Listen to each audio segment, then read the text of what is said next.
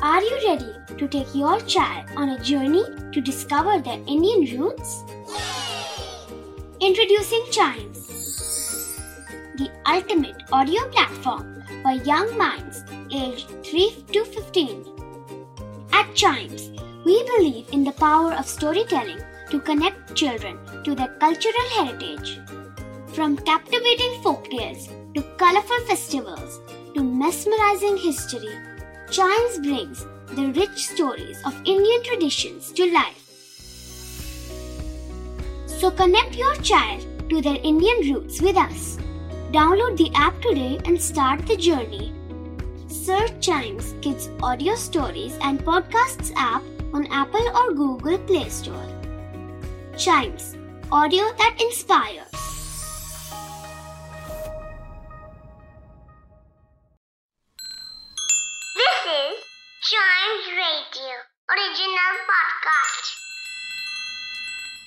Inventopedia के पिछले episode में हमने जाना था स्टीम लोकोमोटिव इंजन्स के बारे में, जिनसे ट्रेन चलाई जाती हैं और इंडस्ट्रियल रेवोल्यूशन का वो एक बड़ा पार्ट थी।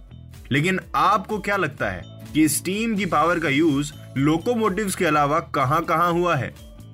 तो ये जानकर आप हैरान होंगे कि स्टीम पावर और स्टीम इंजन्स का यूज़ काफ़ी पहले से होता आ रहा था।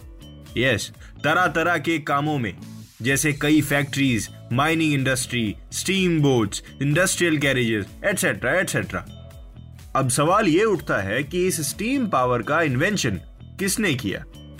इस एपिसोड में हम इसी बारे में बात करेंगे। और हिस्ट्री में जाएँ तो पता चलता है कि स्टीम इंजन का पहला रिकॉर्डेड मेंशन ही 2000 साल पहले हुआ था ग्रीस में। हीरो ऑफ़ एलेक्जेंड्रिया इसी नाम के एक इन्वेंटर ने एक एलोपाइल बनाया था, जो एक रिएक्शन स्टीम टर्बाइन था, और उसे हीरोज इंजन के नाम से भी जाना जाता है।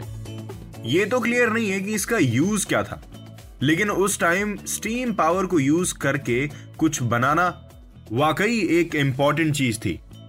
उसके बाद आते हैं सिक्सटीन सेंचुरी में, एक और स्टीम प्रपल्शन मशीन का इन्वेंशन हुआ माइनिंग इंडस्ट्री में। इस मशीन को जेरियोनिमो दे आयांस ने इन्वेंट किया था और इस इन्वेंशन से कई प्रॉब्लम्स सॉल्व हो सकती थी, जैसे फ्लडेड माइंस को खाली करना। एक्चुअली उस टाइम यूरोपियंस यूजेज के लिए वुड से कोल की तरफ़ ट्रांसफ़र हो रहे थे और कोल के लिए माइंस का होना ज़रूरी था। और माइनिंग की जाती है अर्थ सरफेस से बहुत नीचे।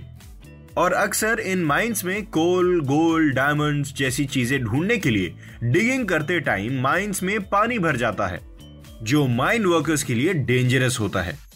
और इसी पानी को स्टीम पावर से बाहर निकाला जाता था। इसीलिए यह उस टाइम का एक बहुत बड़ा इन्वेंशन था।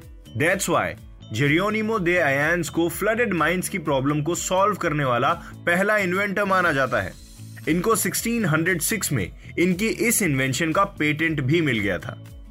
वेल well, अभी तक जिन इन्वेंशन की बात हमने की वो सिर्फ़ स्टीम ऑपरेटेड मशीन्स थी। अब बात करते हैं प्रॉपर स्टीम इंजन की। 1698 में इंग्लिशमैन थॉमस सेवरी ने सबसे पहला स्टीम इंजन इन्वेंट किया था। He was an engineer and inventor जिन्होंने अयांस के इन्वेंशन से भी ज़्यादा मशीन का पेटेंट लिया था। एक ऐसे स्टीम इंजन के लिए that could effectively draw water from flooded mines using high steam pressure और इसमें इन्होंने आइडिया लिया एक प्रेशर कुकर से। यस yes, वो भी हमारे किचन वाला pressure cooker British physicist Denis Papin ने प्रेशर कुकर इन्वेंट किया था। पेपिन के प्रिंसिपल्स को फॉलो करके सेवरी ने अपनी इन्वेंशन की। एंड बाय 1705 इस इन्वेंशन को पूरा कर लिया। बस फ़र्क इतना था that he used to steam boilers but इसका भी एक लिमिटेशन था।